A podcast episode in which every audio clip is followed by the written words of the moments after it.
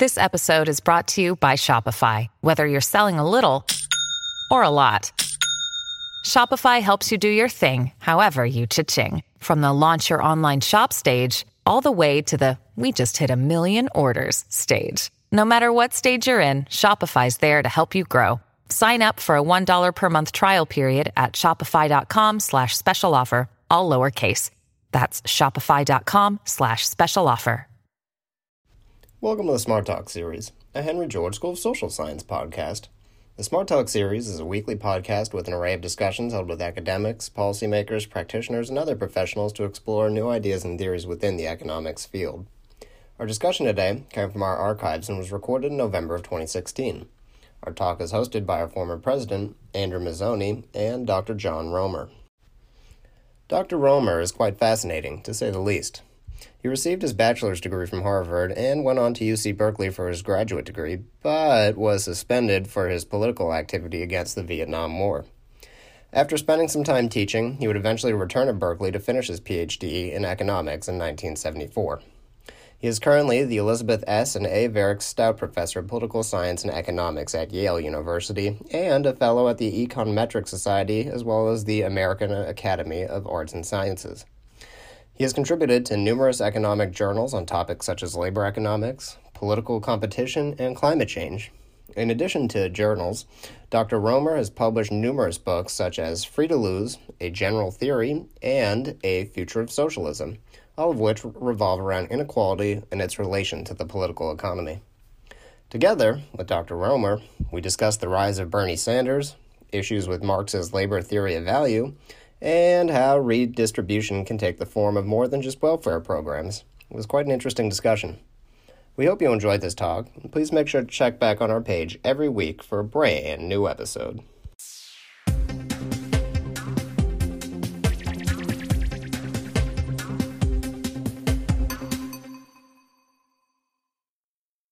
Well, Professor Roemer, uh, glad you're with us. Uh, for the audience, uh, we wanted to interview John Roemer because we think he covers in his book Free to Lose the most essential questions on how to organize and think about society.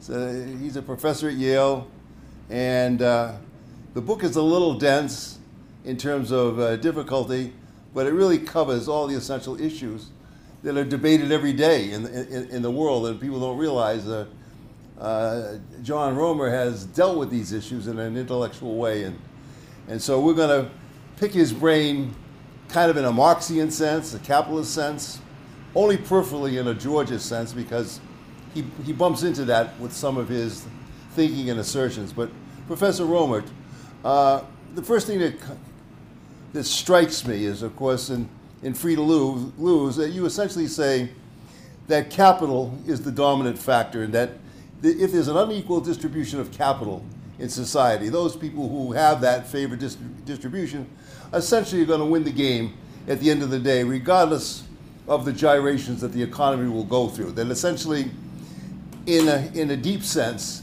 the game is determined by that distribution of capital, and there's nothing, nothing necessarily evil about that in the beginning, but it becomes all determining in the end. And would you care to elaborate on that? Uh, essentially, well, it's, a, it's an anti-Marxist position in a way, but. Uh, this book was written uh, in 19, it was published, I think, in 1988, which mm-hmm. is 28 years ago. Yeah.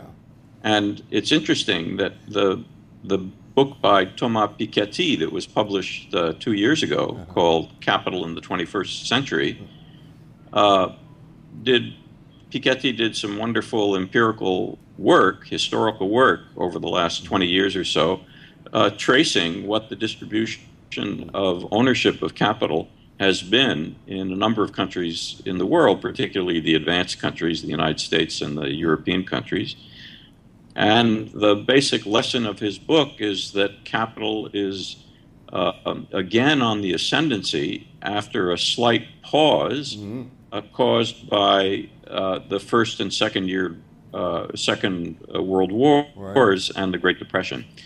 Uh, so that the fraction of the concentration of capital, which is to say the, the amount of capital owned by the very top uh, uh, echelons of society, the top 1% or the top one tenth of 1%, is higher than it has been since before World War One. Uh, I don't have the, fig- the figures at my fingertips, but I think that the top uh, one of Americans now own uh, what is it? You may know the 35, figure. Thirty-five percent to forty percent. Thirty percent of total yeah. of total capital. Um, and that's a figure I think uh, that was only it was only that the last time it was that high was in 1914.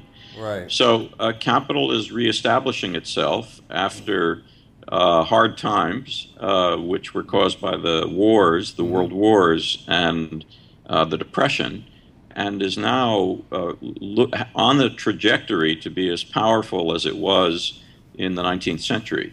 So I think in that sense, the um, the Marxist uh, predictions, which I think were wrong on a number of uh, yeah, on a number of points, uh, have been quite accurate. That uh, this increasing inequality is not something uh, that we've been talking about uh, politically for the last few years. Is not a flash in the pan. It's going back to the natural behavior of a capitalist society and economy. Well, let me just say that Professor Roemer, in his book, gives some theoretical examples which almost prove the inevitability of what he just described empirically. That uh, capital, if you tra- trace the logic, has such a dominant position relative to labor that eventually it works out to be to fulfill what Piketty found to be true. And I think Piketty finds that to be true over 200 years, with the exception of major wars.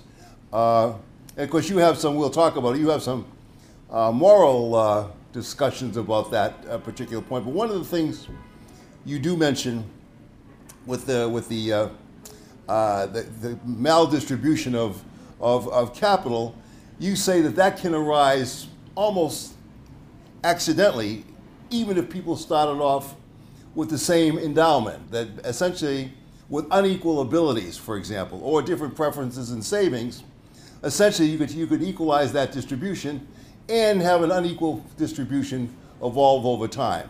And so that it almost becomes an inevitability that unequal distribution of capital as a prior is going to exist. You, your comment on that? I think that's true. Uh, uh, capital is just a synonym for wealth. Uh, it means the total value of all uh, mm. productive assets that can be traded on markets. So it doesn't include the value of labor because mm. uh, it doesn't include the, the value of your human capital because right. you can't sell your human capital on a market.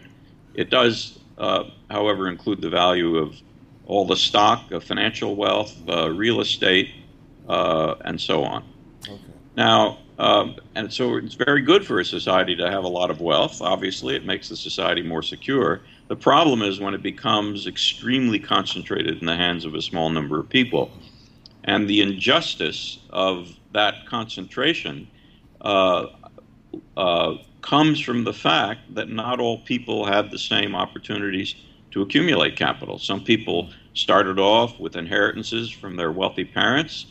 Uh, perhaps even more important than that, some people have very advantaged upbringings in families that care a lot about education and pour a lot of resources into their children. Other people don't have those advantages. They don't have parents who are well educated or have resources to inject in them. Uh, and so, uh, and also people are born with different natural talents, which is purely a matter of luck, in my opinion. Yeah, uh-huh. I don't think a person has a has a moral right to live better than other people because of the luck of the birth lottery, which includes two, uh, principally two kinds of luck: the luck of the family that you were born into and the wealth and education that it has, and the luck of your genetic endowment. So, the basic injustice of capitalism is that it allows these kinds of luck to be parlayed into tremendous financial wealth and uh, for some people and uh, poverty uh, for other people who don't have those resources. Um, so I want to make clear I'm not against the accumulation of wealth for a society. I'm all for that. But I think the problem with capitalism is that the wealth is extremely unequally distributed. Uh, and uh, the goal of socialism is to uh, somehow come up with a way of running an economy which has the wealth distributed more or less equally in the society. All right, let me ask you this on the, essentially when you do your analysis, you use a, a two-factor model, uh, capital and labor, which essentially comes from Marx, his original uh, econometric work as a two-factor model. I just wanted to get your opinion on capital, the makeup of capital. We Georgians would argue that uh, those assets that are from nature, land, natural resources, would act differently in an economic analysis than, than it, would be if it was con- congealed into man-made capital and, and, and analyzed as one factor, including the two. Uh, we argued with Piketty on that point. Essentially, uh, we did an interview with uh, Yanis Varoufakis on Piketty, you know, critiquing uh, uh, Piketty's book. Uh, what, what is your opinion on uh, doing the analytical, the analytical work you do is a two-factor model, and it illustrates many of the points we'll talk about. But the fact that the two-factor uh, includes land rental rental assets, we argue is is misleading if if you impact it or pack it in with with man-made capital. I wanted to get your opinion on that from an analytical point of view. I think from an analytical point of view, the difference between land and natural resources on the one hand and uh, factories on the other, mm-hmm. or produced produced wealth in that sense, is not terribly important. So I, I, I don't agree with you on that. Okay. I don't agree with the Georgist position. Uh, the difference, of course, there is some there is a difference. Uh, uh produced capital uh, can machines and uh, so on can uh, more or less uh, easily be uh, produced at any level that one wants to do so if one has the if one has the wealth to do it whereas land is limited. Now you right. can improve land and so on but land and natural resources are limited. So uh, they they they are different in that sense from produced capital uh, but I don't think there's a particularly a moral difference between the ownership of land uh, and uh, the ownership of well, uh, movable not moral, capital. Not a moral difference, but a functional difference. And we would argue that land and resources has a better ability to capture monopoly than, let's say, man-made capital, which theoretically can be reproduced and competitively, you know, dealt with. So only in that sense, and we don't make a moral issue of that. We just say that from an analytical pers- uh, point of view, one is more easily replicated and therefore has a less likely uh, monopoly inherence to it than than than man-made capital. That would be our distinction. Yeah. But well, you, there, are two, there, are two, reasons that land uh, might be associated with monopoly or anything, also produced capital. One is that it's all owned by a very small number of people. Uh, and the other is that they're increasing returns to scale so that it's economically efficient to have it uh, uh, to have it owned by a single person or, or controlled by a single firm, put it that way. Um, uh, I don't think that there are that the issue that I don't think the second reason holds for natural resources. I, I'm not familiar with arguments that say there are vast increasing returns to scale in the use of land or natural resources. No. It seems to me that's not true. That's not true. We and the ownership issue is a purely political issue. How do we decide that society should own its natural resources? Should it should we allow it to be concentrated in the hands of a num- mm. small number of people, or should it be owned by the state, or should it be owned by individuals, uh, each having their own share? I mean, these are political questions. So I don't see that it's uh, that there's a natural reason that monopoly is more associated with natural resources than with uh, than with financial capital and other kinds of firms. Okay, all right. Uh, one of the points you make about capital, of course, that inevitably it uh, there's not enough. Uh, there's always more la- labor than capital. Therefore, labor is always in a, an inferior bargaining position, which results in uh, essentially the ability to generate profits. And my question to you is, I mean, that's an assertion of yours, and it seems to be borne out in reality. But where's the logic? Why does capital always have to be scarce relative to labor. What is the, the driving mechanism in your mind for that? And Marx would have said uh, essentially, you know, the reserve army is always being created by, by technological obsolescence. Or, and Rosa Luxemburg would have said, well, you're going to bring in cheap labor from all around the world. But you're making the assertion, which is quite strong, and quite interesting that uh, with the unequal endowment of capital, it's always going to find more labor, and that labor can generate with that capital a profit. It's a, an interesting uh, assertion on your part. Would you elaborate on that? Uh, I wish I had an answer. That's a wonderful question. I wish I had an answer to it, and I don't. Uh, I just uh, am, I, I, like you, have observed that uh-huh. uh, since the advent of capitalism, uh, capital has always been relatively scarce, mm. uh, scarce relative to the labor available for it to employ. Mm. Now, as you pointed out, Rosa Luxemburg had a theory that the justification or the explanation of why imperialism occurs, which is the attempt to mm. expand capital's orbit to uh, increasingly uh, large sections of the globe and to encompass more uh, workers uh, in its orbit, uh, is necessary in order for capitalism to maintain in order for capital to maintain its relative scarcity. Mm. But I don't think that's uh, I don't think we can say that capitalism deliberately engages in imperialism to keep labor scarce. Mm. It it engages in imperialism because it's looking for new markets and so on. And one of the consequences of that is that uh, labor, I mean, abundant, is, is, that labor remains abundant. But for the, the deeper question, why is it the case that labor has been historically abundant relative to employment opportunities in the capitalist sector? I don't have a I don't okay. have a deep understanding of that. Okay, that's a good. Uh, I'm glad you pointed that out, and we, we're, we're searching for that answer. But let's segue from that into the United States situation of of free trade and offshoring. I mean, you you discussed that uh, in, in, in, in, in your book, essentially in, in the context of that's a way to to get labor, excess labor. You mentioned you mentioned uh, going offshore, and you also uh, mentioned in, in, in migration as a way to, uh, in effect, create a reserve army, which it does, and uh, and we see the effects in, in the United States over the last 30 or 40 years. It's kept uh, labor in check, kept it in, in place. Now, uh, you also make the assertion, uh, and I think it's a good one, are we more entitled than East Asians to a good standard of living? Uh, or do we have the right to, let's say, protect our standard of living against an inferior standard of living that we found in East Asia when we started the offshoring and outsourcing?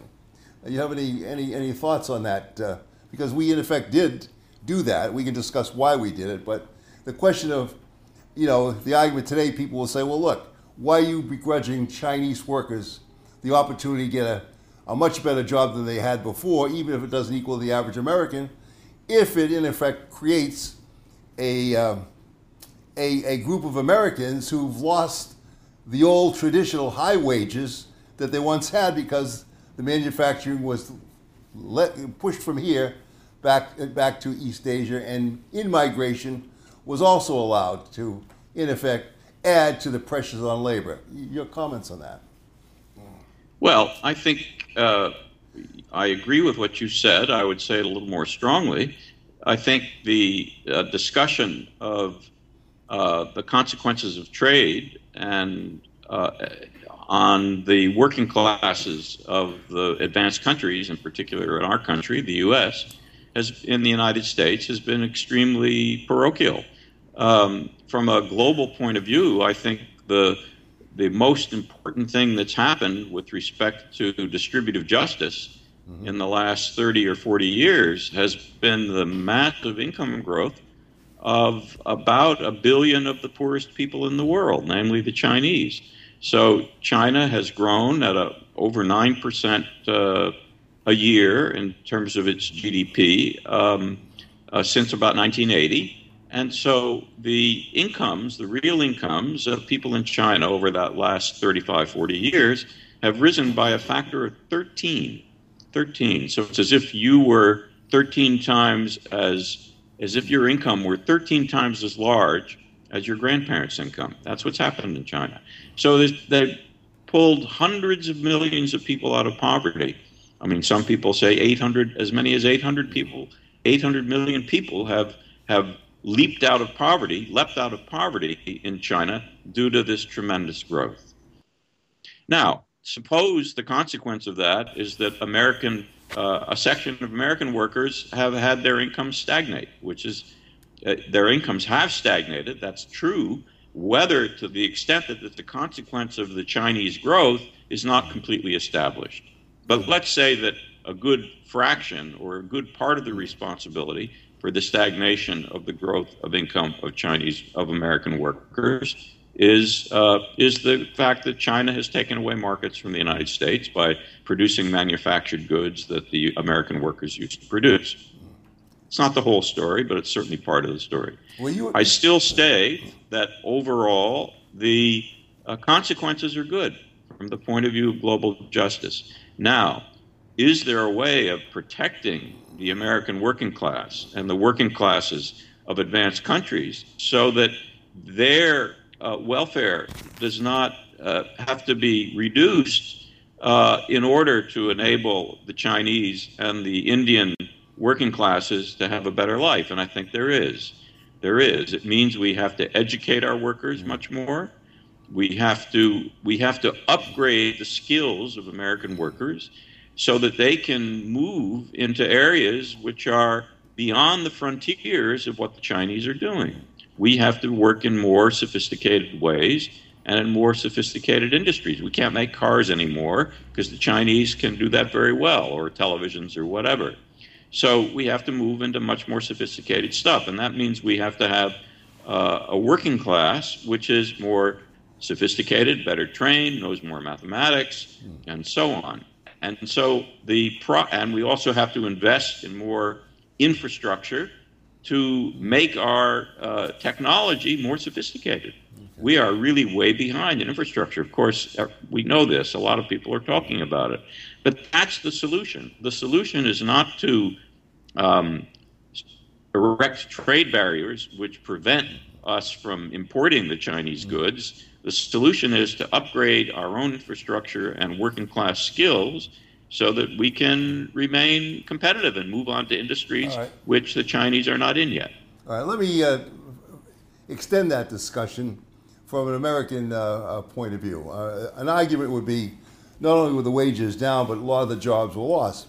But you would argue that the capital labor ratio is a very important ratio in economics, and that on, on, uh, on analysis, our capital labor ratio is greater than the Chinese, and therefore the gains of trade somehow are benefiting, benefiting us better in some global sense. I think you would argue that in, in your, your, your analysis of, of free trade, the country that can get more labor for less labor is a winner. Now, in America's case, that may be the case, but the gains from that, of course, have not been distributed equally in the society, that they, they, they accrue to people who manage money, finance, and so forth. So that there's a distributional problem. But going even further than that, I mean, the history of the United States in its development uh, in the 1800s to the 1900s was, was one of free trade internally and, and protectionism externally. And the argument was essentially that, that although England certainly was in the same position the United States is today relative to China, that the Americans decided it had to learn the technologies that England had on its own so they could capture the gains from that.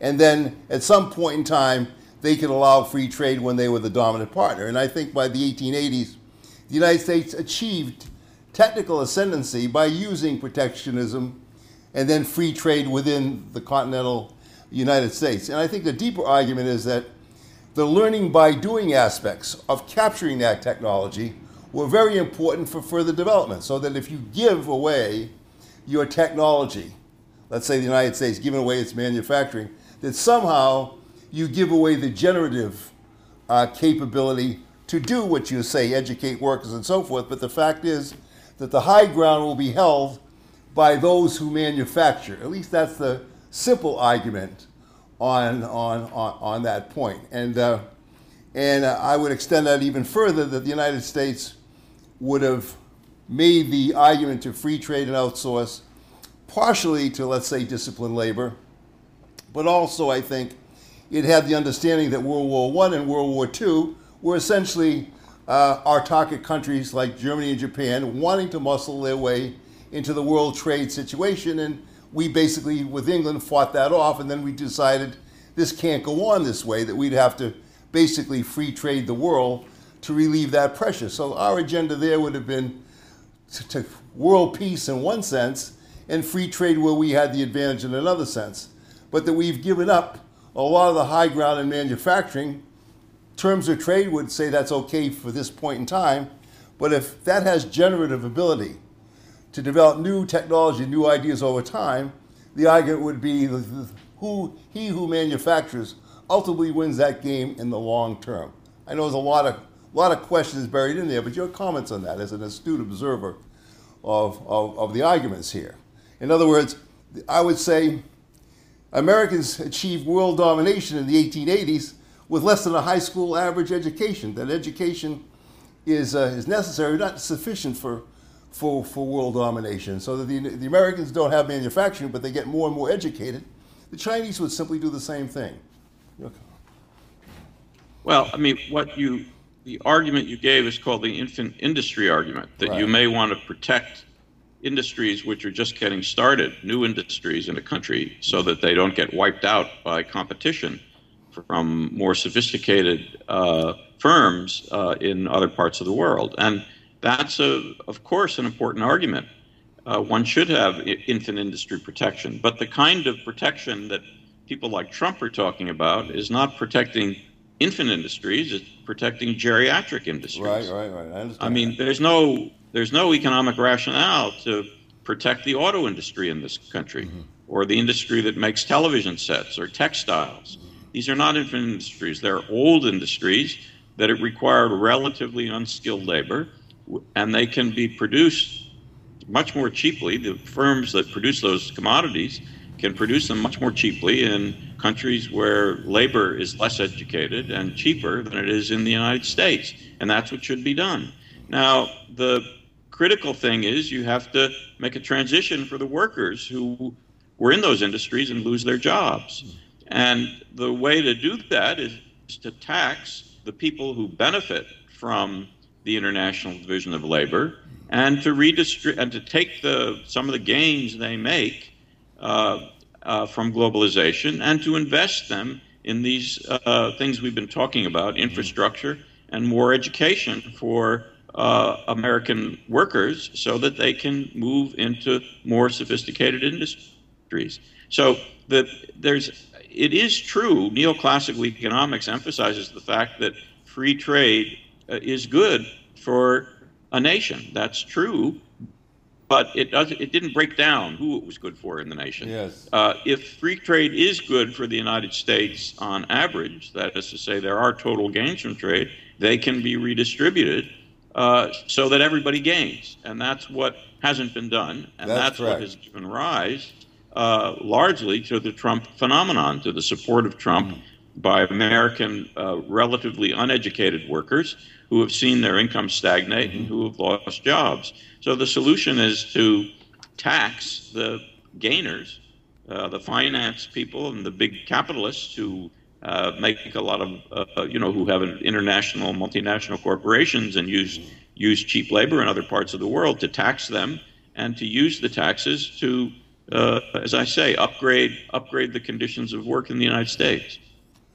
Okay, well, I would argue uh, there we come into the unequal endowment problem of the people who who retain the high ground, and we, we, we retain the high ground for finance and, de- and defense, and in effect, uh, we tax the world with, the, with our dollar to pay for these goods which uh, are necessary to stabilize the world in a, in, in, a, in a big sense. But the people who work in, let's say, government and, and, and finance in America, who are capturing outsized gains, they show no desire to be taxed for the benefit of everybody else. In other words, I can make the argument that they would see themselves as part of an elite structure that can relate to elite, elite structures around the world, but their own people uh, would not seem to have the same priority. And if that's the case, then there's no impetus to tax and equalize uh, for the population that suffered the loss. I think the argument would be, and I, I would just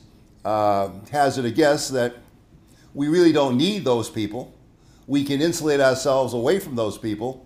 And that they basically, if we push them up and we subsidize them, they're going to be taking resources at a heavy rate in a world which is now coming to understand that resources are finite. So that all of the pressure would be not to redistribute in, in, in the face of your argument, which makes sense. It's, your argument on that has been called for for the last 20 or 30 years and has fallen essentially on, on deaf ears. So uh, if that's not going to happen, then you're going to have a more and more unequal society, more and more unequal distribution of capital, and therefore, as you have proven logically, the, um, the gains cannot flow to anybody else. No, I don't agree with. I don't think that's correct. I think okay. social movements, people can get organized and they can uh, redistribute the income in their societies. The United States has been the country in which the concentration of wealth has grown uh, the most rapidly. The concentration has not grown so rapidly in Europe, in the European countries. So after the United States, Britain, the concentration has grown rapidly, but in continental Europe, it has not. It's beginning to start to grow, but they're way behind the United States in the concentration of, of wealth. And that's because they have strong labor parties, socialist parties, social democratic parties, relatively strong trade unions, and they have kept, they have redistributed a mm-hmm. substantial amount of, of wealth in those countries. And the, as I say, don't think of the redistribution as simply paying incomes to poor people. It mainly should take the form of improving the endowments of poor people by mainly through education and also the public endowments, which are good for everybody, which is infrastructure. So I don't think it's inevitable. I think we're now at a very interesting time. It's a very dangerous time with uh, nativism and fascism, neo-fascism and racism and xenophobia uh, increasing on the one hand, but on the other hand also demands for redistribution. I think the Bernie Sanders campaign right, right. was a big surprise. I was very happy that Sanders had the kind of big support he had. Now, Sanders is not a super left wing guy. He's kind of a FDR, an FDR yeah, yeah, liberal. Yeah. Good point. But he was calling for things going back to basically the growth of infrastructure, the welfare state, education, you know, a better redistribution of wealth from the very wealthy to the mm-hmm. rest of the people in this country. And he had a tremendous response. So uh, on the one hand, there's been a kind of a left wing response to to the global crisis, which has caused a stagnation of incomes mm-hmm. in this country for large numbers of people. And on the other hand, there's been a right wing response with Trump, very dangerous response. But uh, uh, both responses are there, and I'm hoping, of course, that the the left response grows, and I think it may. I just very hard to predict these things. Right, right. Well, of course, talking about Germany. you can understand why Germany would have uh, a, a, strong uh, leveling uh, uh, psychology. I mean, they've they've suffered two world wars and basically been crushed in two world wars, and I think the population is much more sophisticated in terms of what the what the likelihood that they would become capitalists en masse and have great wealth. I think the Germans were smart enough to insist upon labor participation as a prerequisite of designing their society. I don't think the American electorate has that that particular felt that kind of pain to develop that kind of consciousness. But that's just my comment on on that. It's possible. I agree with you that the Bernie Sanders spontaneous movement was a surprise, more so than I think the Trump movement. Trump movement is understandable. The Bernie Sanders is a movement of young kids who who are being educated and look to the future and see that their prospects have been diminished, and they see no no other way but redistribu- redistribution to, uh, uh, to, to equal their, their, their opportunities. But having discussed that, I wanted to uh, go back to your discussions on Marx, which I think have lots of applicability. You, you essentially say that that Marx, in terms of his understanding of history, kind of got the predictions right, but that some of the salient tenets of his theory are wrong. And I think that's uh, very, very interesting. And I know it's a flashpoint for many Marxist or ultra left people that, um, that you basically have have kind of proven that the labor theory of value is really not necessary, you know, to be a Marxist, Marxist predictor of, of, of social, social trends. And I wanted to discuss the labor theory of value with you. I mean, you, you essentially model it, you know, and develop uh, the Morishima theory of, uh, of uh, how to account for labor and capital and how it goes together. The Marx, the Marxists basically said, well, kind of the same thing that uh, capital is always going to be in a driver, driving, driving position. There'll always be too much labor. Uh, they understand about creating a reserve army, but they can never solve the math of the labor theory of value, so that they basically had to come up with a transformation solution, which is a crude approximation of how you would look at the, the labor theory of value and, and basically disprove it.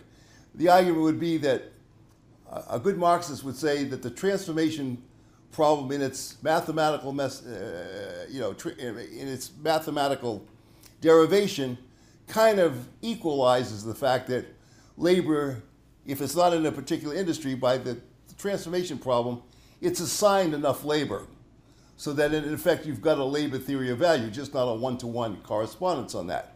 Your comment on a very controversial 100 year argument in the Marxist world about the transformation problem and the labor theory of value. Well, I, I don't want to talk mainly about the labor theory of value. I think, I think Marx's uh, conception, which was not just Marx's, it was goes back to Ricardo, was, right. was not right. Uh, that the basic idea was that the fundamental determinant of prices in a capitalist economy is the is the labor embodied in the production of of the goods produced, which are priced. And I don't think that's a particularly useful theory. Um, I think the basically it's a theory that says that it's the costs of production that determine the price. Right. Big and a big cost, probably the biggest one is the labor cost.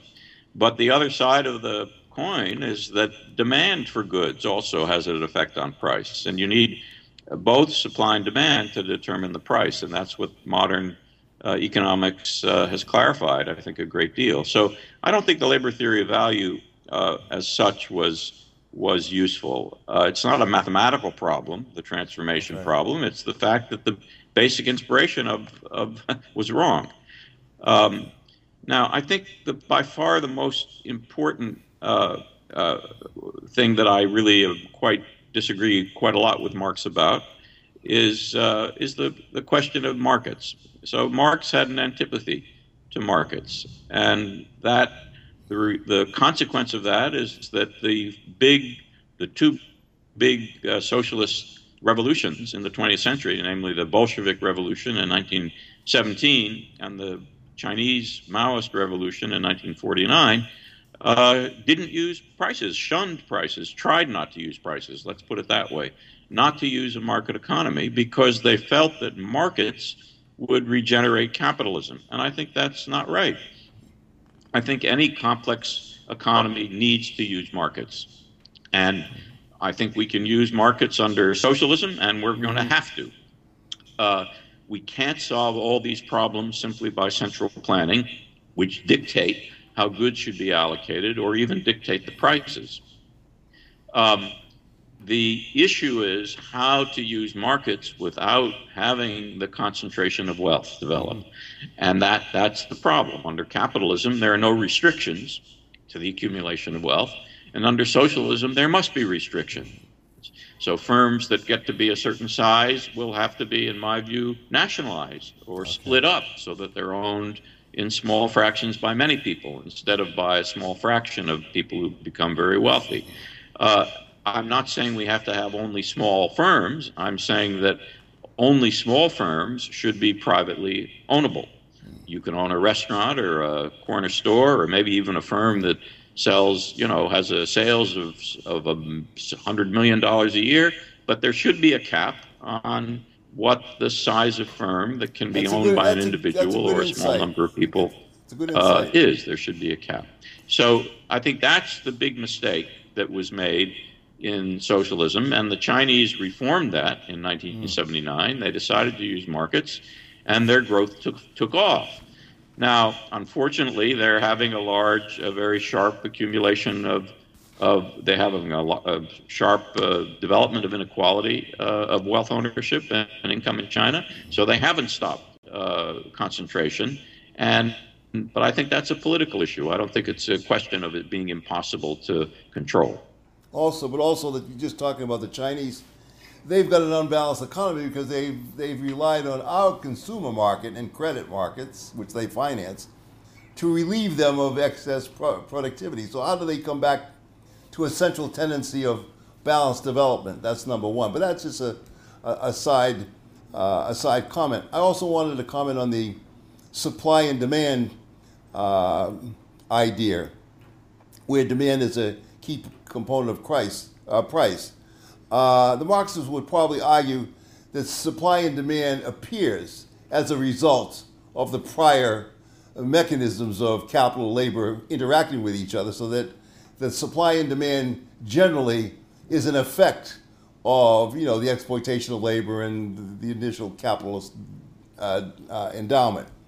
But that's a tough problem to prove or, or resolve. Uh, I, I know that uh, that demand uh, and, and, and, and, the marginal principle, you know, is much more robust in dealing with that. But a good Marxist would probably say, but supply and demand is just a surface uh, manifestation of the deep underlying situation, and therefore, it, it's the ultimate driver, and that the marginality principle and the demand principle is really pre-given by some deep uh, performance of the of the system on the cost side. You, you want to make a comment on that, or?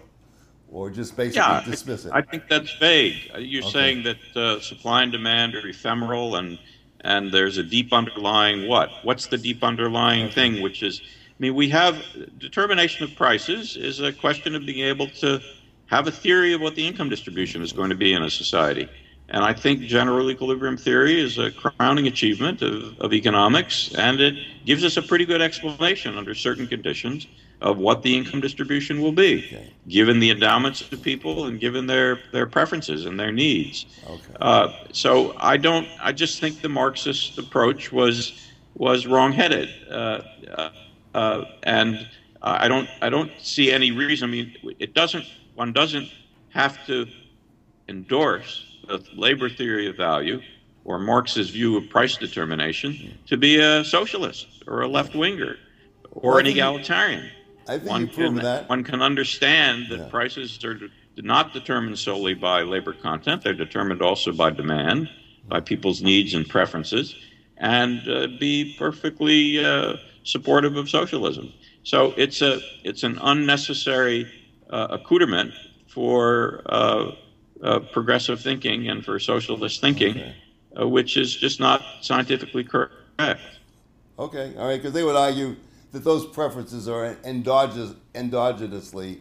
Well, they may be endogenous, yeah. sure. I mean, people have needs and, and preferences created by advertising and by the needs of capital. Okay, that's true. But it doesn't tell you that it's labor content that's determining okay, okay. Their, their preferences. Well, so the labor theory of value doesn't doesn't isn't rescued by understanding that preferences are endogenous. Well, you made the point. You made the agree, point. Preferences you, might be somewhat yeah. different under socialism. Uh, it's still true that an awful lot of what people want and express preference for are basically uh, needs of various kinds for for shelter and education and uh, and food and security, and those things are pretty basic. Uh, okay. And so I'm not I I'm not one who thinks we're going to reform that the big problem of capitalism is the preferences are endogenous. I don't think that's the case. Okay. Well, also you would argue that you could develop a, a banana theory of value if you had to. Or that's steel, true. I mean, uh, you can you can show that any commodity uh, must be exploited uh, in the sense that it uh, gives more value than it itself contains mm. in a system in which uh, there's going to be economic growth. Mm or profits. It's another way of saying it. So labor is not unique in that regard. One would have to find some other reason for labor's uniqueness. Now, there are other reasons. Labor is embodied in human beings, and mm. steel and coal are not. But that doesn't mean that it's a better explanation mm. of, uh, of what prices are. I mean, the fact that labor is uh, unique in certain regards that are very important to, to ourselves, to human beings, because producing labor involves uh, personal personal involvement in the way that producing coal doesn't, perhaps. Right, right. Um, the uh, doesn't mean that that's the main explanation of how the economy works. Okay, well, that's, I think you, you, you made a telling point there. They would argue, a Marxist or a socialist may argue that because labor is so decisive in many ways, by shunting it aside and not having a labor theory of value, you're using you're losing some of the ancillary fo- focus. For example, the workplace. It's the workplace that labor sees itself being uh, managed in some in some sense, and so they would feel it's all of a piece. That if uh, labor was neutral, why does it have to be managed in the Braverman sense? So let's say. Uh, well, so this is another point on which I disagree with Marxism. Uh, Marxism, uh, or a lot of Marxists in particular, there are certainly quotes from Marx to this effect, but also people like the labor, uh, the Harry Braverman School, argued that the essence of capitalist exploitation and the secret of capitalist accumulation lay at the point of production. Uh, I don't agree with that. I think the main source of uh, wealth accumulation and the secret of capitalist accum- capital accumulation is in the distribution of assets. It's in the distribution of ownership. Mm-hmm. I don't believe it's at the point of production. I think the kinds of things that happen at the point of production where bosses, you know, ex- uh, make workers work faster and they mistreat them, uh, and there's constant struggle at the point of production over how much labor is going to be extracted from the worker. I think those are secondary issues in capitalism. Mm-hmm. The reason there's a fight over the extraction of labor uh, from labor power at the point of production is because it's impossible to write a perfect contract for the exchange of labor okay. for the wage. Suppose we could write perfect, perfect and and costlessly enforceable contracts. So whenever the contract was violated, the worker could snap his fingers, and it would be instantly uh, uh, the contract would be instantly implemented. Boss would be fined if he'd asked him if he asked the worker to work well, too well, fast. You're onto, you're onto something Saturday. because now let me just finish this point. So if that were so, there wouldn't be any there would be no action happening at the point of production. There wouldn't be anything interesting happening there. And I think that's the pure case of capitalism. Marx said he wanted to explain the accumulation of capital without resorting to cheating. He wanted right. to explain it in a system where all exchanges were uh, by the books. And I think that means that he'd like to explain it in a world where there was none of this kind of petty stuff happening at the point of production. And there, the key expl- explanation of capital accumulation is the distribution of capital and the distribution of wealth. I think you it's made not. that point. So you made, that's you made my that view. point brilliantly. I, I believe, and I think for for readers and, and listeners and viewers of this, uh, John Roemer makes these points brilliantly in his book and that's why it's so important. I mean, you have to come to grips with his book as we're trying to do at the at the present time.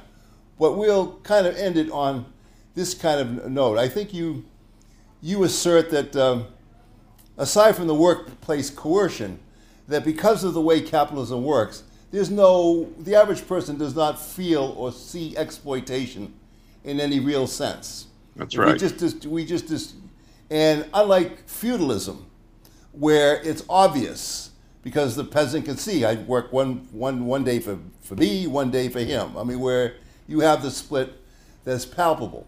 So I think you've, you made an interesting observation there that uh, the, obs- the, the exploitation is not observed in capitalism. Would you want to elaborate on that? Is that, uh, or is it self-evident? Well, I, I think you said it correctly. I mean, the slave uh, and the serf can see very clearly that they spend part of their uh, week working, uh, you know, for their own subsistence.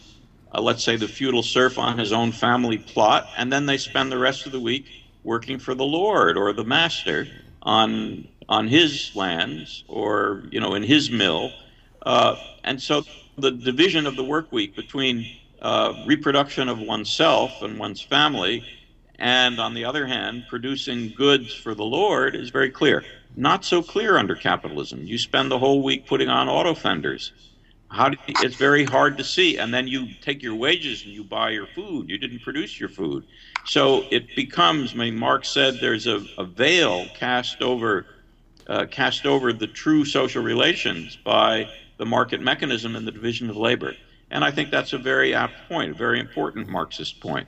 And the theory of exploitation that Marx proposed was trying to clarify the fact that that what's happening under capitalism is very similar in terms of wealth distribution to what was happening under feudalism. Mm-hmm. Namely, the worker only works for his own reproduction for a certain part of the week, and for the rest of the week, he's producing uh, goods which are owned by the capitalist and sold for his own profit. I think that's an extremely valuable part of the theory. But it's interesting to say that that part of the theory does not depend at all on the labor theory of value. Right. You don't, to show that that's true, you don't need to say, you, you can adopt the neoclassical theory of prices. So you don't have to maintain the false labor theory of value to maintain the truth of the fact that workers are, you know, producing for uh, profits and the boss for a certain fraction of the work week or the work year. Okay, well, of course, essentially, you're arguing that the unequal dis- distribution of capital gives you a bargaining power advantage. That is a decisive variable at the, at the end of the day that uh, can't be gainsaid. Would, would that be a fair position? Uh? Well, I mean, bargaining power is a kind of uh, has a technical meaning in economics, and it implies that you're not in a market situation, that you're in a one-on-one situation bargaining with somebody. That's not the situation. I mean, the, the so I wouldn't use bargaining power. I'd say that the uh, through the market, through the, the workings of demand and supply, those who end up with capital, uh, if labor is relatively abundant, will end up getting a very large share of the social product. Mm. That's the way it works. Now, to understand how that happens, you have to do a little economic modeling. Okay. And I do that in the book that you, that you talk about. I have a very simple model with a farm and a factory and, right, right. and how the accumulation of capital occurs when labor is relatively abundant, and hence the wage is forced down to a wage that permits uh, profits to go to the, cap- the capitalists. Well, pound for pound, you got it you have a heavyweight book there, I have to tell you. And that's it for this week's episode of Smart Talk. Thank you for listening, and we hope it made you think. If you'd like to learn more about our research, check out hgsss.org. That's hgsss.org. If you'd like to listen to our content as soon as it's published, subscribe to our show. If you like our show, please leave us a rating, review, or even share with a friend. It goes a long way. Thanks again for listening, and see you next week.